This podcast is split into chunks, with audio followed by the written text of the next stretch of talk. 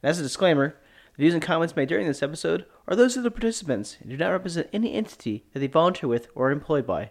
Enjoy.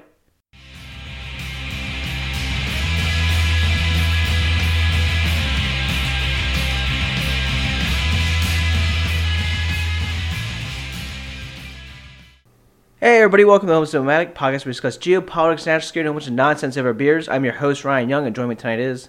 Kevin. Tom. And we're recording on December 8th, 2021.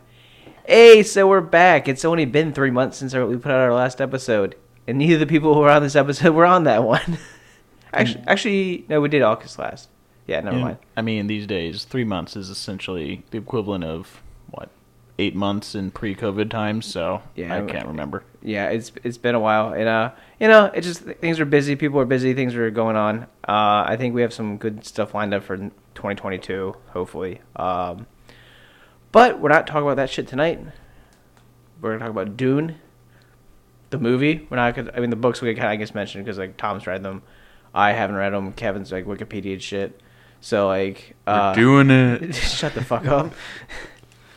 um, yeah, so we'll talk about the movie because it is, you know, I watched and I was like, this is fucking great. This is good geopolitics. This is fun. I think we should talk about this. I think everyone else kind of agreed we should talk about this. So do a fun one instead of all the sad shit going on in the world. Um, Because nothing sad happens in Dune.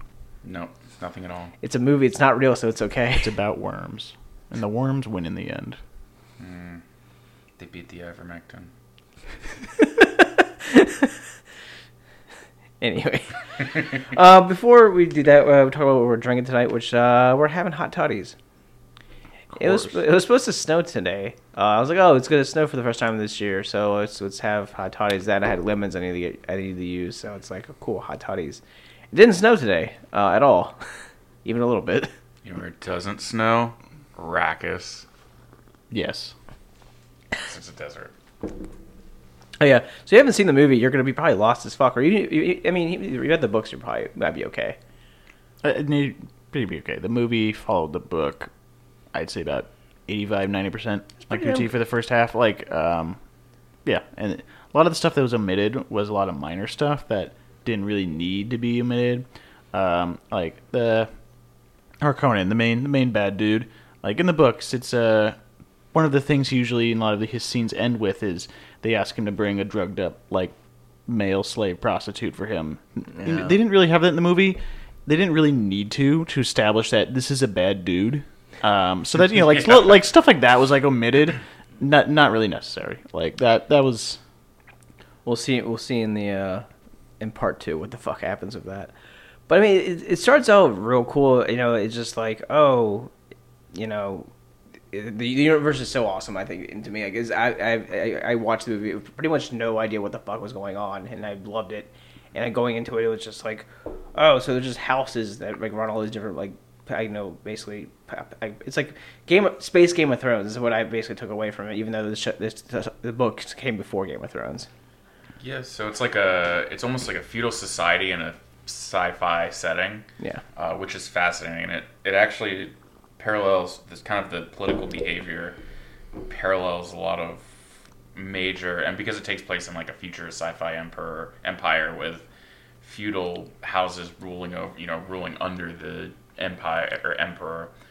Uh, it parallels a lot of behavior in states like that going back to prehistory, which I thought is pretty cool. which one of the things that makes like has always made Dune so popular in the wrong long run and so still very unique as far as sci-fi goes because it's not really the future it's really kind of after the future because the, they didn't really explain this in the movie but in Dune at some point in time uh, mankind made a lot of robots machines AI all my things and then for various reasons there was a great religious war against them to destroy all the machines because they were either a threat legitimate or not It was. Um, They were called Facebook and Twitter. Yes, I assume that's probably what it was. It was space Facebook. Um, it's like a Cylon rebellion. Or, yeah, and so Skynet. then as a result, all computers are really done by humans. Are trained to do that, mentats, um, which is why and the reason why spice is so important because the navigators use that to essentially enhance their minds so they can actually do all the calculations because they don't have computers do that. And so that's kind of why Dune has this aesthetic where it's super futuristic, but then at the same time, it feels like you're transported back to England circa you know 1100 or you know or even I mean I'm sorry 11 uh 50 AD like or Spain or it's kind of kind of ambiguous. It takes influences from all of Europe and then as well as like the Middle East at the time. It, it's probably one of the few sci-fi's that feels both equally medieval and super far in the future. Yeah, it, it almost to me it makes me think more Ottoman, Persian. I mean, well, the name of the emperor is a Padishah emperor, which is kind of a sounds very Persian. I mean, Shah is a Persian Yeah. term. So. Yeah, it, it's also it makes it kind of Dune so funny where it's like kind of weirdness is, but also the same time it still kind of feels familiar. Is you have weird terms like Gom Jabbar, the thing where he sticks his hand in and causes Yeah. them all like that pain. But then you have names like Paul and Duncan, Idaho. Yeah. So it's kind of like a weird like alternative thing of like maybe this could be you know humanity's future or just some weird other thing if we had done something different a thousand years ago like kind of thing. But it's uh it, it is also just very it, the what kind of leaves it interesting is how it's implied yeah mankind is all over the uh the star who settled thousands and thousands of planets and it's just like how many? It's like no we don't specify. It's just basically like yeah like humans have basically settled the entire like galaxy. Like when did that happen? Don't worry about it. Like it's just very like yeah this is after the future buddy. Like I was like I want to fucking know. I want to goddamn tell me the history. I need to know what's going on. How many houses are there? How many major houses are there? You know. yeah But I think that's kind of part of the mystique, right? It's Yeah. like you don't really like you're thrown into the world not knowing anything, which I think put off a couple people who already were kind of primed to not like the movie. They were put off. They're like, I don't understand. I didn't get a opening scrawl. It's like, you know, stop being spoiled children. yeah, I mean, hard sci-fi, just like hard fantasy, is hard. Like it just largely because you have to explain what this world is to people. It's not like uh, like as much we love the Expanse here, but Expanse gets a good um, well, it is kind of hardish sci-fi in a sense. The it it gets an advantage because at the beginning it's just like people live on Mars now. Earth is united by the United Nations. They don't have to explain to you what that is. You just know what that is. So you immediately like, okay, all right, this is just the future of that. N- Whereas Dune is just like, yep, this is the planet Arrakis. This is the Gram Jabbar. Oh, by the way, there's these thumpercopters and people snort stuff and can fight really well on it. Like, And space worms yeah, giant worms in space. The poop out spice. yes. Spoilers. What do you think of is? I think it's like cinnamon. It's kind of like cinnamon, but Yeah. uh, It's know, I kind wouldn't of- want to horse around. It's with kind of described as like that kind of a quality, yeah, in the books. Um, it definitely, it's it, it's interesting because like in the books, you kind of first you get the impression that like oh it's just something people get high on do things, but it, you you, you kind of see in the movie and they kind of hint into something like no, you legitimately actually do usually get some kind of weird ass powers on it. So it's kind of like what it- it's kind of a hypothetical like well what if there was a drug that actually did give you powers beside PCP. it. That's not an endorsement. no, it is not at all. I remember, FBI always says winners don't do drugs. Yeah. Sorry, my computer keeps like the screen keeps going black, going black for some fucking reason. We it shouldn't. But anyway, you bought a Dell. you could fuck right off. Um, it was great until the screen cracked down the middle. Uh, now the touchscreen can't work. Uh, it's fine. Um, anyway, Christmas is coming, but um, If you need help picking a new one, I can help you. I mean, kind of, yeah. But um, it's like going back, going, going back to what you said like by a couple minutes ago. Is like talk about the medieval part of it. It's just like there's very there's things you're watching the movie. Like, oh, it's very futuristic. There's spaceships, all this kind of stuff. And it's like you go to the Sardaukar planet, and like they're fucking like draining people's blood so they could do like a little Yep. like thing on their forehead. And it's just like, oh, fucking a, like, what the hell is this shit? yeah, they're like the, the Vikings Yeah. slash Janissaries slash Untouchables. Yeah. Um, there's uh, it, at some point, not to give any other spoilers, that you definitely, um, you'll especially in the second half of the book, you'll start to encounter because in the which also one thing that also makes Dune kind of unique is in the Dune universe, as far as I've read into a lot of it, and as far as I understand, it's still like this to this day. Um, Dune is a universe where human beings have settled the whole galaxy, but we haven't found any aliens. It's just humans still. There's, and there was times where I think there was an incident in, like one of the Dune books where they thought, oh, they found alien ruins and everything. And they're like, nope, never mind. You're just some humans who got lost and settled there. Oh, only about like twenty thousand years ago, and so their ruins kind of look alien-like because they were of a strange subculture that we've forgotten about was even part of humanity. It just like that kind of stuff. And so it's so that's what kind of makes Dune kind of uh, creepy in that sense. It's like the old um, Was it the autonomous zone in uh, Portland? no, It could have been. Um, it's like there's a sci-fi author's name escapes me at the moment, but he was famous for basically saying that, which I'm sure a lot of listeners have heard before in one form or another, is you know there are two possibilities in the universe: either we're alone or we're not. Both are equally terrifying. The Fermi paradox. Yes. Yeah, I think yeah, I think it's called the Fermi paradox.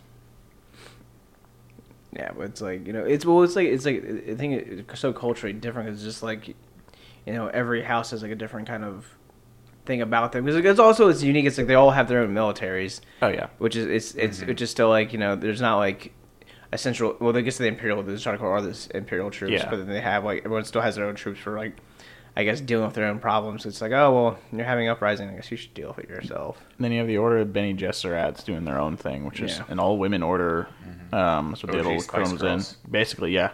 And their whole plot this whole time was to, over time, slowly through b- crossbreeding all the different great houses, and set up the right marriages, to bring about one day a boy that have their powers and be their prop, like essentially this prophet that basically lead them to end up taking over the empire, like in their own way. There's just schemes within schemes. Um, but what I was talking about, the, thing to get back to was with with the aliens part is you'll see it more in the second half of the movie, particularly if they go and do the other two books that follow this. Um, is there's no aliens, but humans have in some parts of the galaxy, and for some jobs, especially the people who navigate the spaceships themselves, are kind of modified in a lot of a way that's kind of screwed up. Where they basically are aliens at this point. You did see in the first movie that that spider creature that looks like it was Yeah. implied like half human, half thing. That wasn't in the book, but I think it was just there as kind of a Baron Esna. hint thing, yeah, kind of thing of like um, showing that because like the Spice Navigators, they basically, um, for various reasons I won't get into, they they basically get around in these floating tanks. So like think like Luke Skywalker, like when he was recovering after being hit by the snow monster in uh, Empire Strikes Back. Yeah. but instead the tank goes around with you, and it's just disgusting, and the person inside is all just kind of like deformed and disgusting. That's Yeah. basically yeah. So you're see more of that shit. Yeah, yeah. I mean, it's it's it's great. I mean, it was a wild fucking thing. That I really liked.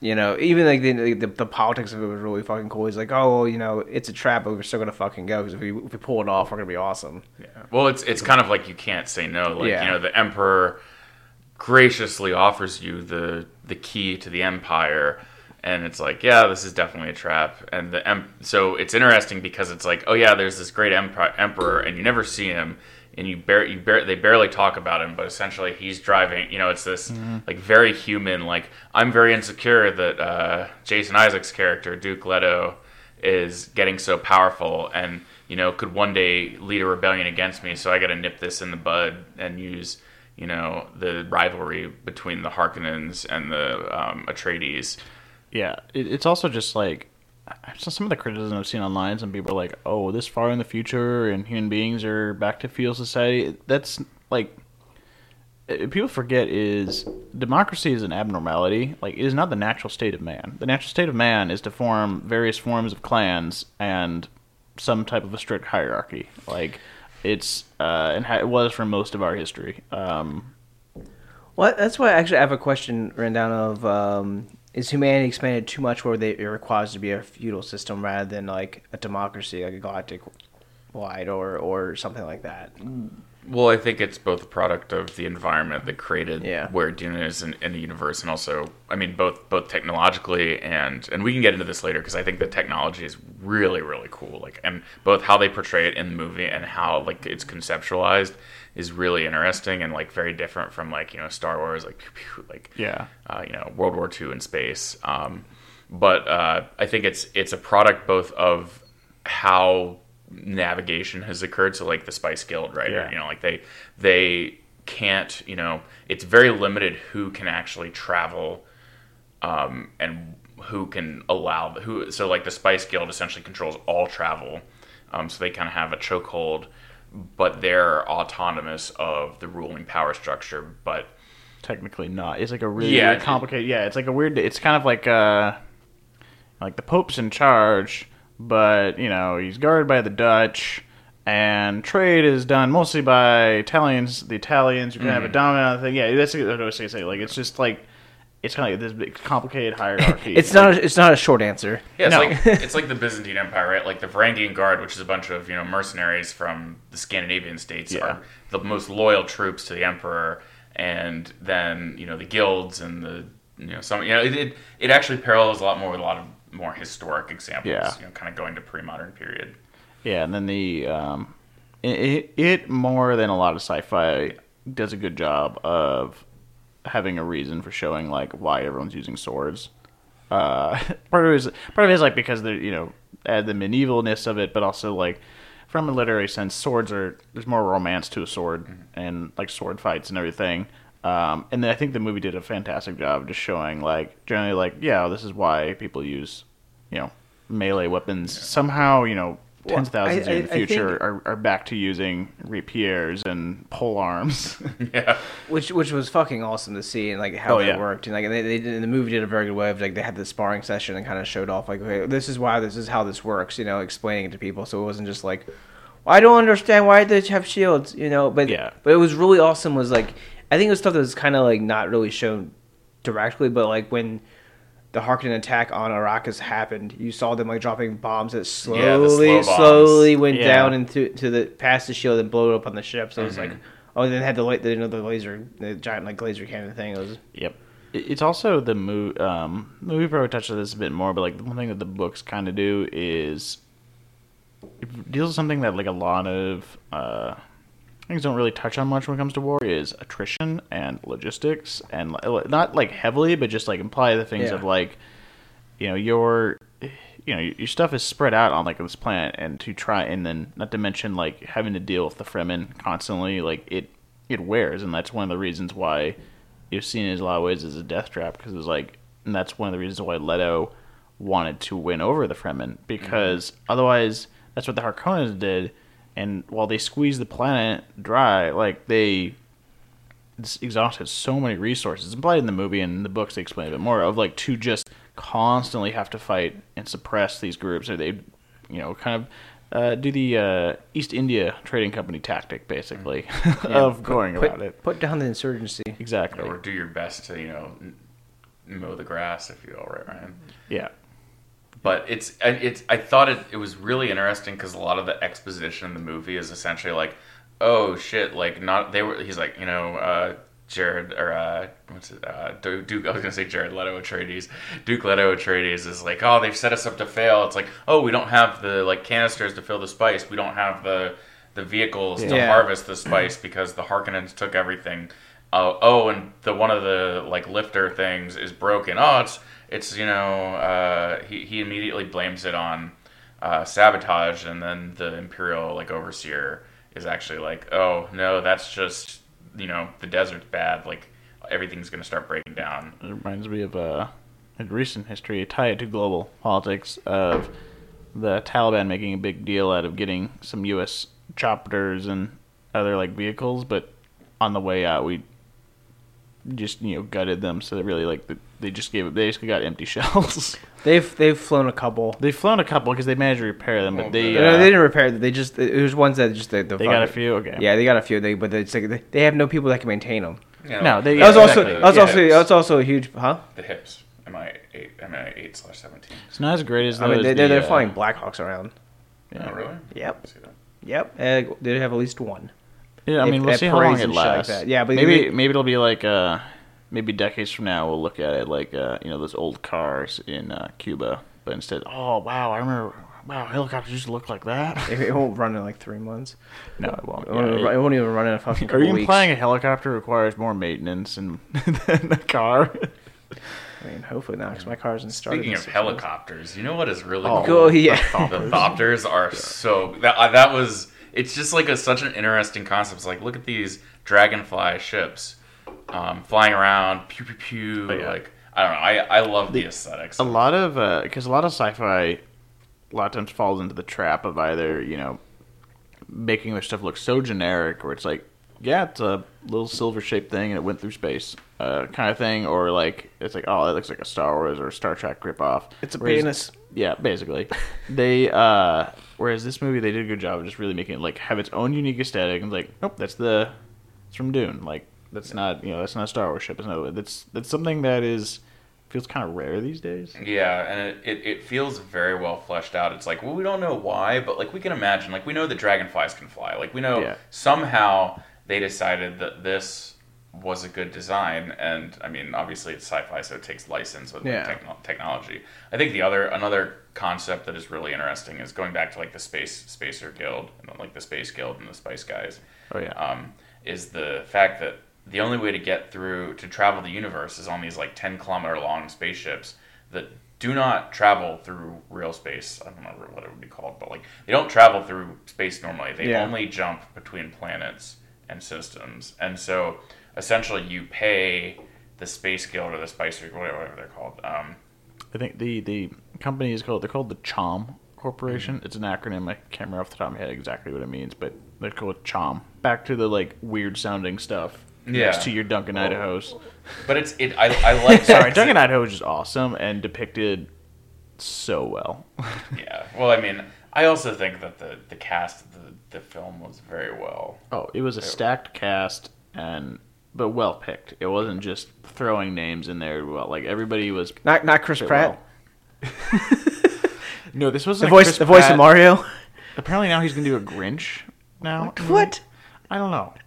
But anyway, anyway. no, this isn't. Uh, yeah, no, this was uh, the opposite. Next like this episode. time, Paul actually, unlike the David Lynch film, actually looked like a teenager because he's supposed to be a teenager. Yeah. Um, Gurney Halleck was played really well. Um, Patrick Stewart did a good job, but it, uh, uh, a classically trained Englishman playing Gurney Halleck just he did as best he could in the Yeah. David Lynch film. Uh, Yeah, he plays like he's the grizzled veteran, right? Who Yeah. like has trained the the Atreides army and like has made them the best fighting individual fighting Yeah, force in the galaxy. and he's not afraid to tell you know the the crown prince essentially like to his face like you idiot like these people are brutal you you, you little shit like Jo- Josh Josh, Yeah. Josh Brolin fucking nails it. oh yeah and then uh, brutal. and, Dun- and Duncan Idaho is a cool character in the book but the Jason Momoa took him to another level Yeah. um the fight his final fight and part of it was extended a little longer than I remember it being in the book that's one of the things where like it's one of those minor things like they just probably extended it just because it was, it was awesome like Well, no one's gonna complain about that It extends the like because you're like everyone knows Jason Momoa, right? Like Oh, yeah. he's a good character. He's very like in the film and probably in real life. He's like plays someone who's like this big, muscly guy, but like very affable, like someone Oh. you you want to like. And so he plays Duncan Idaho as like, oh, you know, he's he's a rough and tumble guy, but like you know, a good good dude, just a good guy. And and so I think even if it, they were like, well, we need to make this longer, it's like it kind of draws out, oh shit, like oh, yeah. he's dying, like he's not gonna make it, like even though it's kind of foreshadowed, like Paul's like, oh, I saw you die, or I saw you lying dead, which he foreshadowed him dying, and it's like, oh, like death flag. But it it it added to that like emotional anguish of like, oh shit, like the mate they've we've killed off right now like three major characters already.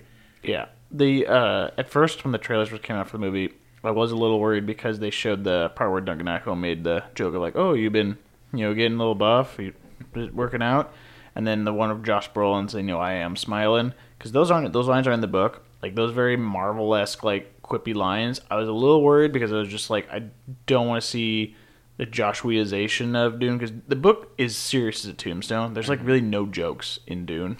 Like this is humanity's future ten thousand years ago is humorless. Just that's apparently the prediction. But um, they they worked it in well, and it was they were to really establish like did a good job of establishing.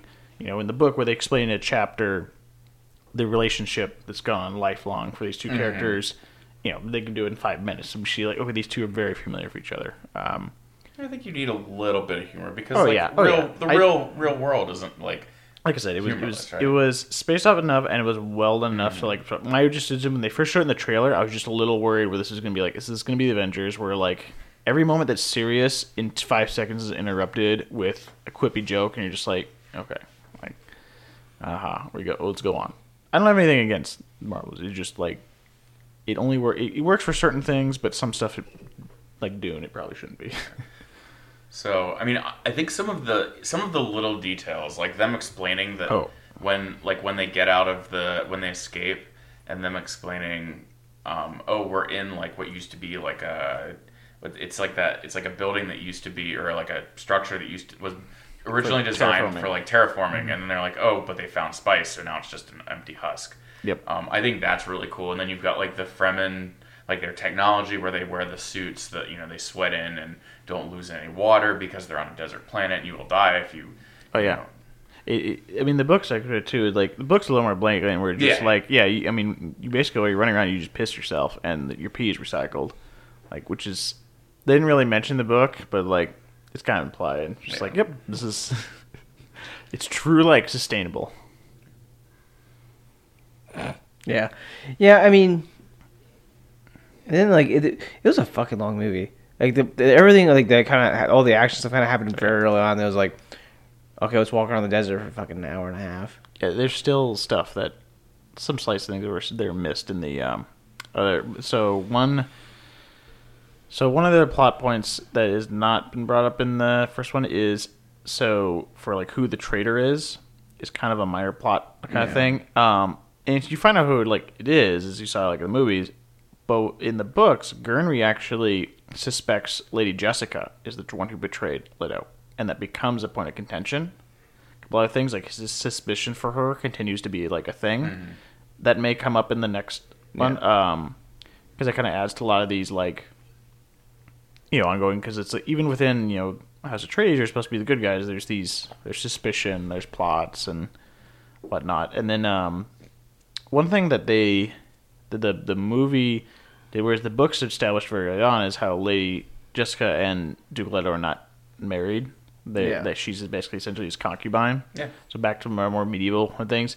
They didn't really bring that up until like Yeah, Late they the they movie, didn't that want was- to go too into it, but they did Yes. reference it, and I thought watching actually watching it the second time, I was like, oh yeah, yeah, yeah, no, I got that. Yeah. But like, it's uh it, it's an interesting like dynamic to it because um it's kind of supposed to kind of makes the you, some of the readers uh, you know, debate like did she truly love him things like that um like you know or was she just part of the Bene Gesserit plot and so that's kind of supposed to make you kind of create some suspicion um again more plots within plots because this is you know medieval Game of Thrones in space with drugs and Space giant drugs. worms. yeah,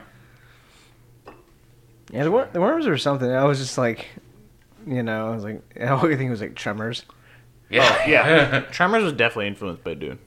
I Oh, mean, sure. as of like, because Dune came out in 1965, like pre man landing on the moon, we were already writing books about doing drugs 100,000 years in the future with giant space worms on a desert planet. God, what reason.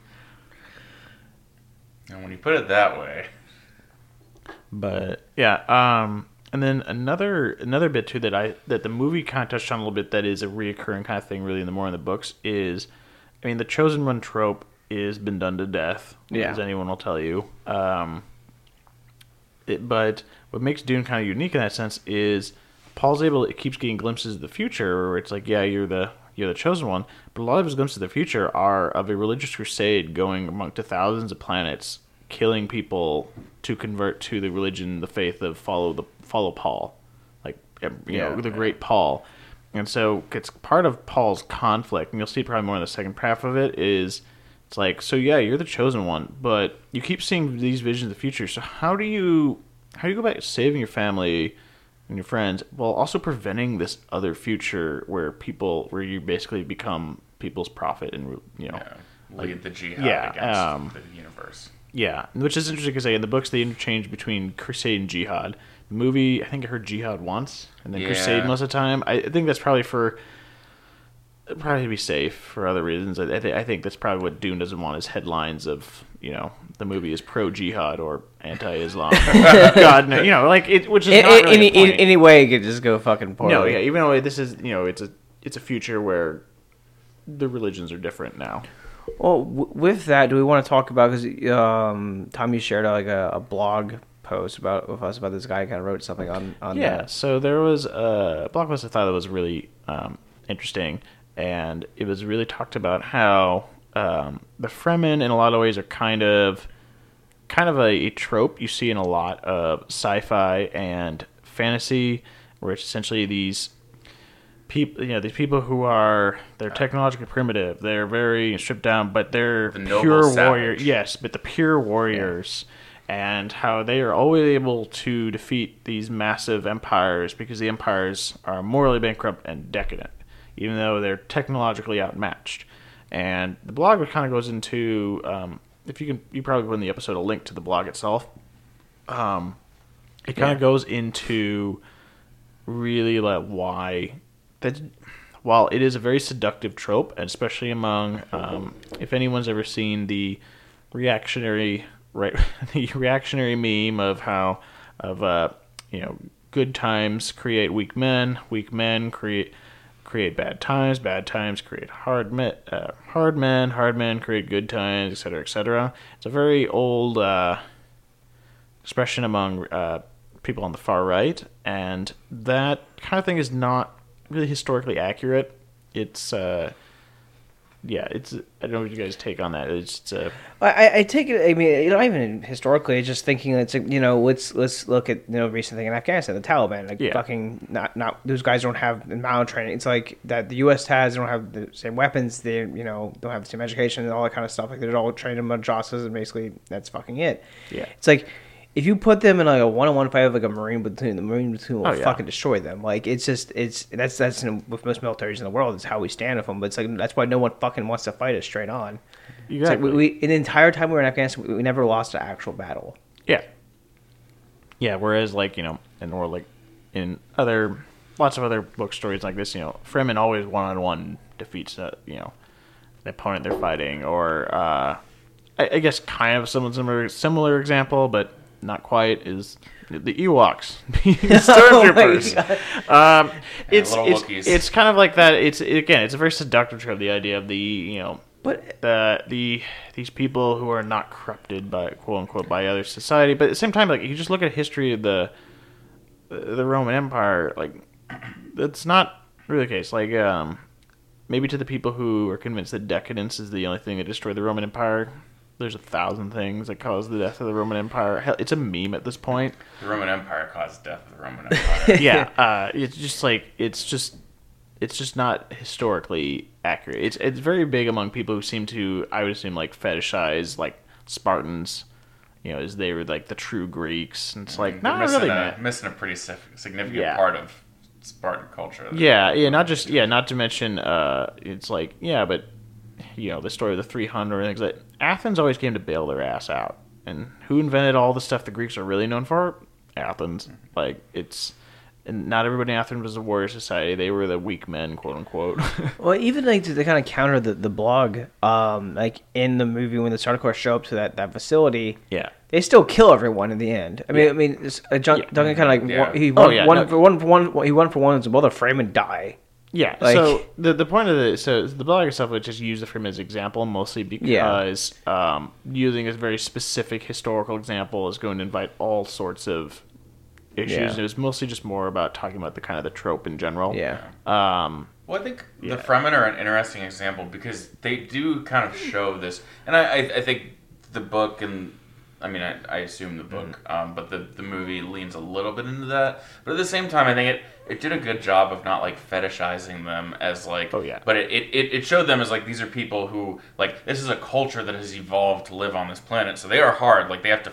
Like it's like oh like we're not going to take him. I invoke what was he? He invokes like something and, and in the end you know minor spoilers obviously this whole podcast is full of spoilers but you know I mean, you've uh, had folks, you've had like seven decades to read the book. It's so like uh, I'm sorry. he kills the he kills the guy um, and then they like save the body from water because you know this is a harsh place to live so it, it it's interesting because they're building up that culture and and yeah there's a little like I, I don't want to get too much into like the like white savior complex because I think that's overbuilt and I think that was something that was consciously thought about when this was actually being written but it's like actually this is like a prominent political figure going into exile after his you know father, who was a an even more prominent political figure, uh, was killed in an attack by a jealous, you know, leader, uh, going joining this irregular warfare insurgent movement, which has you know is indigenous to this planet. You know, the Harkonnens and the Atreides, they're not indigenous to this planet.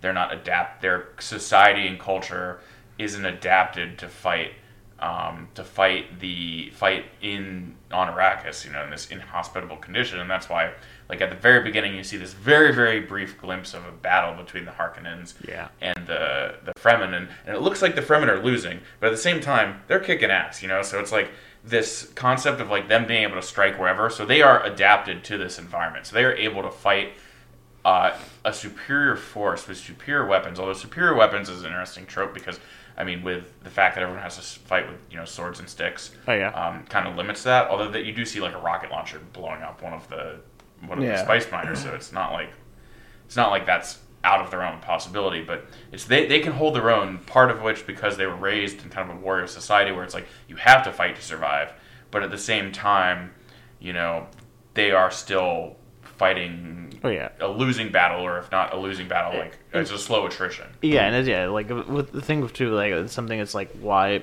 the blog kind of touched on this a bit too, about how it's never really touched on in a lot of these stories is like the issue of like the numbers of the people, supplies over time, how they would get worn down by a lot of these. I mean, like the uh, a good example is uh like the Romans. They fought how many wars like against the Gauls? Yeah. Like you know, the Gauls only could fight back so much because there's just so many more Romans. The Romans had just so more better. Probably even if hypothetically, you know, one on one a Gaul would, which wasn't really true, but it could beat after a Roman soldier. Eventually, it doesn't matter. Um, it it eventually does like kind of wear down, especially if in an empire of like thousands of planets. You know, it's uh, Star Wars kind of doesn't suffer from that as much because it's more just everybody slowly rising against the empire and the empire overstretching itself, and then literally their head, you know, the head of their government being killed by a boy from by, Tatooine. by terrorists. Mm, thrown down a. Well, actually, no, it actually, well, well, actually, well, yeah, yeah, by a, a, a traitor uh, to the throne, into the empire. Anyway, That's that's definitely one uh, certain point of view. maybe, maybe that's why uh, the Star, uh, Padishah Emperor was so afraid he watched Star Wars one too many times. He's like, uh oh, you know, the Duke Atreides is like that's, Darth Vader. that's He's I want to I want to see a sci-fi movie that's in the future where they like reference like, oh, you're not, if you've not seen the space opera Star Wars. Uh, there is a reference to Star Wars in that horrible Reign of Fire with like Matthew McConaughey and someone else. Yeah, but that's like a, that's like the next like twenty years of the future, and there's dragons, not fucking space. They're, like, acting out Star Wars. Anyway, um, so back to Dune. it's a dude. Um, Yeah, I mean, I guess like that's one thing too that um, I think Dune. You'll see it a lot, even play even more of it in the next part. Is it also really factors into um, like religion into a lot of cultures, which is something that's kind of a lot of sci-fi kind of goes with, and even even fantasy as well.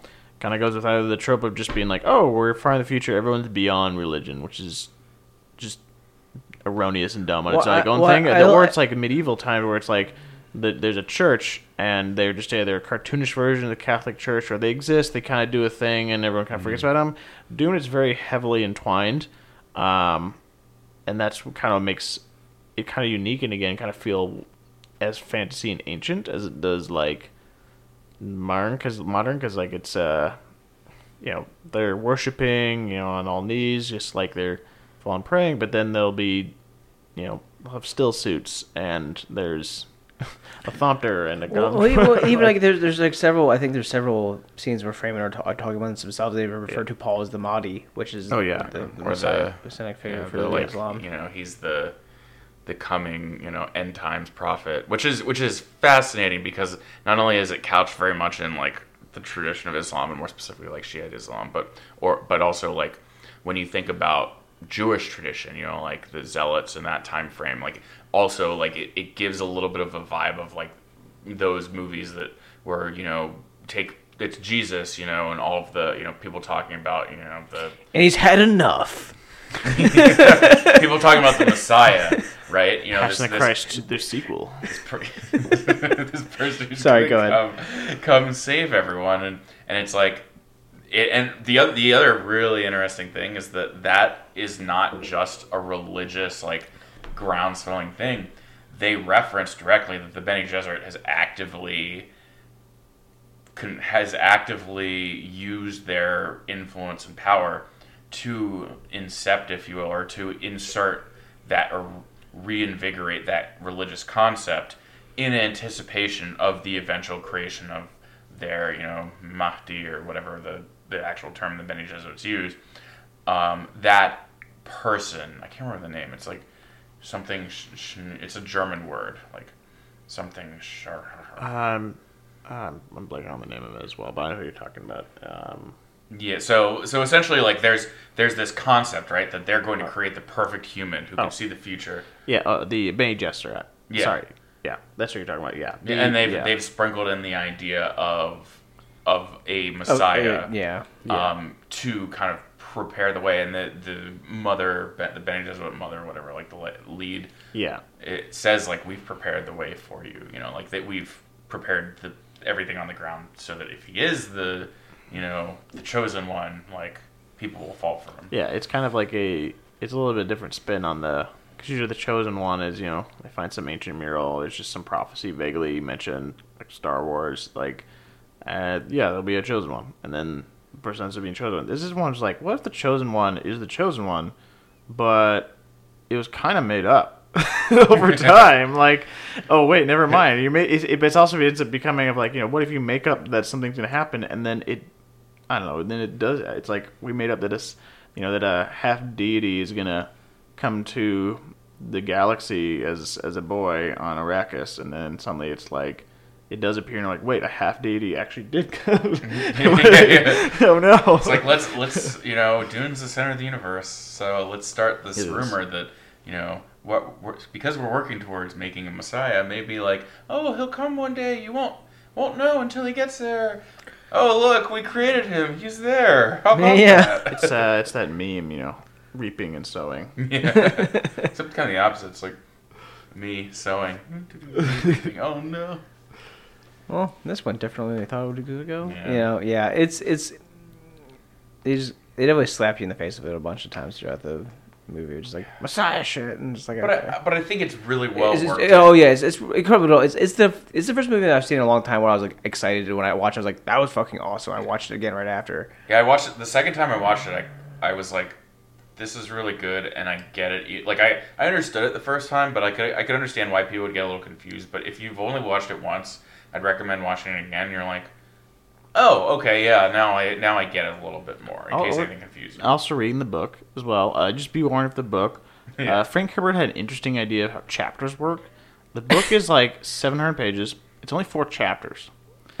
Each chapter is basically just a quarter like section of the book, and it is interesting how you'll read one paragraph, and then the next paragraph you switch over into the perspective of another character in the same room, and it'll just keep switching, and it- which makes it kind of uh, interesting in a sense. It takes a little bit to get used to, but it's not like a lot of books written in you know forever ago that or seemingly forever ago um, that are harder like to read. Like Lord of the Rings is hardish to read like these days just 'cause some of the way it's like written. Dune still is very much like readable like you're picking up a novel or thing. Like it's still like probably helps it didn't use a lot of colloquial terms from the 60s and stuff. um, but yeah, it's still very much I highly advocate reading it. And the nice thing about it is like there's a whole series, but don't worry about it. It you can just read the first Dune book. It's like watching the original trilogy Star Wars. You don't have to engage more with Star Wars beyond that. You can, but it's optional. No, it's not. You actually have to read and watch everything. Sorry, it's, uh, Tom's lying to you.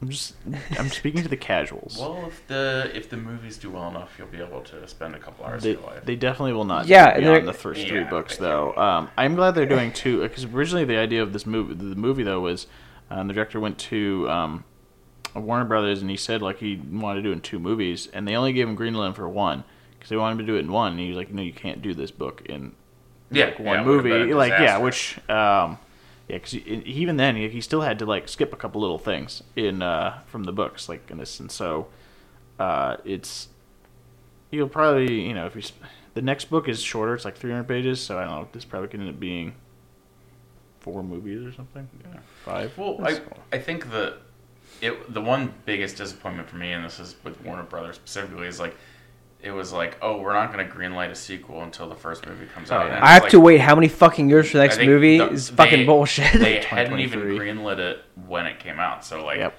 Because he wanted at to, least two years. he wanted to do like uh, Peter Jackson did Lord of the Rings, from what I understand.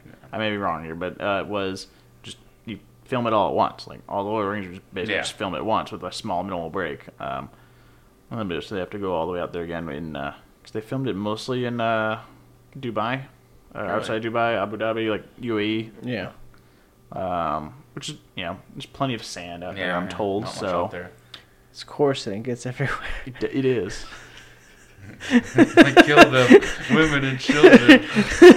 I killed the Fremen. Uh, Anakin's the anti-messiah for the Fremen. but the free women and the free children too. I hope people got that reference. If you didn't, you should really watch uh, episode two of Star Wars.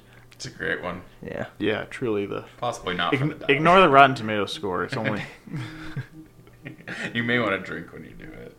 You should drink when you Every do time it. the dialogue feels clunky and out of place, you'll be blacked out by like ten Why minutes. there, there, there, there, there, there has to be a drinking game for it. Um, but anyway, we're out of time. So, thank you guys. Talk about Dune. Hopefully, we'll do another one when. Actually, fuck. If we're still doing the podcast in two fucking years and the movie comes out, I don't know if that's a good thing or a bad thing. I'm not sure. Remember, I mean, it's he- free. remember, he who controls the spice controls the universe. It's true. Yes. And the spice must flow. Cinnamon must flow. Yes, it must. All right. Thanks, guys. Bye. Thanks, Ryan.